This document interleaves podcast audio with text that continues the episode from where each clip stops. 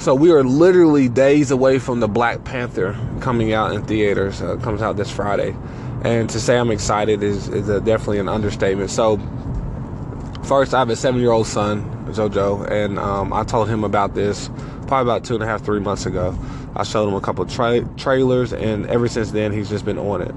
Uh, just quick backstory like, we are definitely that family that doesn't let our kids watch everything. So the fact that I told him that we get to go see Black Panther is even that much more amazing. I remember like last year, he was asking if he could watch Transformers, like the PG-13 version. I was like, absolutely. And I said, but some of my friends do. I was like, so? He's just like, okay, daddy, you know? and there was another thing, but even stuff like Baby Boss, which is uh, an animated movie, but I'm like, nah, y'all can't watch that mess. So to make a long story short, um, I told my son, I promised my son that I would take him and it just be me and him. And I did that for a couple of reasons. One, I wanted to go see that thing like on opening day, and I told my wife that, and, and uh, she was like, "I know, I know, like I'm gonna let you go." Basically, because we have four kids, if we don't have a babysitter, then you know we don't get to go do it. So my my wife, just like out of respect and love for me, definitely gave me the green light to go see it as soon as it came out. And I was like, huh, why not take my son? You know, make it a father son bonding moment. So that's one reason. And like I said, the second reason is that it's just cool. It's just cool to him. You know, he gets to see people fighting and guns and explosions and bombs. I mean, what kid wouldn't want to see that? But I'm just so excited about having him have a representation of someone that looks like his daddy or his, or his grandfather because Josiah does not look like me. He he definitely resembles me and that is my son you know that is flesh of my flesh blood of my blood so don't get me wrong it's not it's not like he doesn't look like me but whenever you see my face, I am most definitely in America considered a black man, period, point blank. 100 times out of 100 times. Unless, and if that person didn't pick me as a black man, they're probably blind or something, right? But my son, just because of the way his physical appearance looks, uh, I'm sure that some people can tell that he has um, different genes in, inside of him. So they they might not know exactly what his daddy looks like, but they probably know that his daddy is, is, is darker than him and has a little bit different features, or his mama. But he's not automatically going to be considered black in all circumstances, uh, based off of his his dress, based off of his diction, so how he speaks, how he carries himself, the mannerisms in which he uh, holds.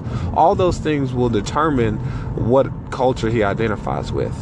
So as my kids grow and develop, and this is something that I've just had to come to accept, and I'll be honest, as a black father, part of me kind of wanted them to be black. And I know that sounds really weird, it sounds really strange, but I know how to be black. You know, like I know what it is to be black. I've been black my whole entire life, at least through the lens of an American, right? So even that is a skewed statement. So in this particular system, I know what it means to be a black male. And for me to be a dad, it seems like it'd be easier for me to coach them through life just like I would want to be coached. But they're not going to be just like me. They're they're not going to be treated just like me and they're not going to be viewed just like me. It doesn't mean that they want to experience racism. It doesn't mean that they want to experience bigotry. And it doesn't mean that their father is not black. That those things are all absolutely true. However, I would be remiss not to acknowledge the aspect of colorism. So what colorism is, and I said this last time, colorism is when people of color hold um, light skinned individuals in better light, meaning that light skinned individuals are prettier, that they dress better, that they're more popular, um, that they are perceived to have better grades. But all of those things um, are examples of colorism or the effects of colorism. And because my sons and my daughter, will all be considered light skinned, there are some issues that they won't have to deal with if they were darker skinned. That is that is a fact. That is a reality. And it's not fair for me to go through life acting like the darkest kid um, gets treated exactly the same as a little light skinned brown boy because it's not true. It doesn't mean that they're not black. It doesn't mean that they won't face prejudice. And it doesn't mean that we need to pick sides, but we do need to acknowledge that people experience different things than we do. So, because of the difference in experiences and the difference that um, will go through. That's why, once again, I keep on going back to this movie being just such a powerful representation. I'm really interested in the spiritual component of Black Panther, and I absolutely mean spiritual component. Um, too much of the time we view Africans or African culture as as distant or or other or somehow that's not the norm, and little by little, I've kind of over the past couple years, I've been peeling back these layers. So this is the best time for me to kind of give this hypothetical argument. So my dad is a Baptist minister.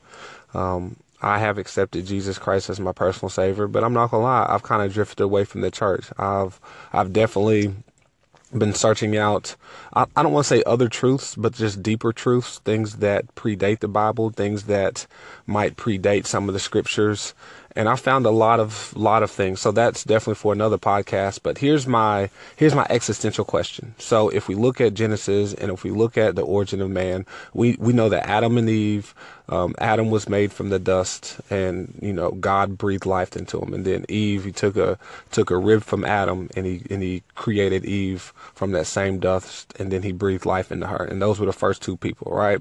Then after the first two people, you have all these generations of people. So my question is, um, from Adam and Eve till the first written account, to the first, I don't know what you want to call it, to the first um, customary account, there were there was a group of people that worship God, correct? And the way that they worship God is not the same way that we worship God now. And it's simply because they did not need the words or the language that we do now to worship God. So if Adam and Eve's kids and if their subsequent kids and then if their subsequent kids had the ability to worship God and some of them were accepted into heaven and others like Cain probably didn't make it in heaven. I don't know. I don't know if Cain's in heaven or not because he killed his brother Abel. But once again, you have you have the ability to to worship a God, to pass on from this physical realm to the spiritual realm, and then from all of my assumptions, I would assume that you would go to heaven. So if that could be the case then, then why can't we think about other ways in which to worship God now? And that's what leads me to Black Panther. Like, I'm so intrigued by some of the African cultures and some of the, um, some of the older type of religions that we've, that I personally have kind of just like scoffed at, like, of course not. I, I, believe in God. Like, what's, you know, like, what's wrong with you guys? Of course not. And all the while, it could have been me that should have been scoffed at, to be honest, because once again, I'm not willing to throw out everything that I've ever learned with Christianity. Like, I'm not going to stand and say that those things are all lies, but I will say that a lot of it, a lot of it, you can trace its roots back to things that aren't necessarily, um, that aren't of spiritual origin or that aren't of a a godly origin, that they're of a worldly origin, to be honest. Uh, the Book of the Dead, for instance, is one of them. So this is an Egyptian book. It's an Egyptian text. Um, take a look at it. it. Has a lot of similarities between parts of the Old Testament.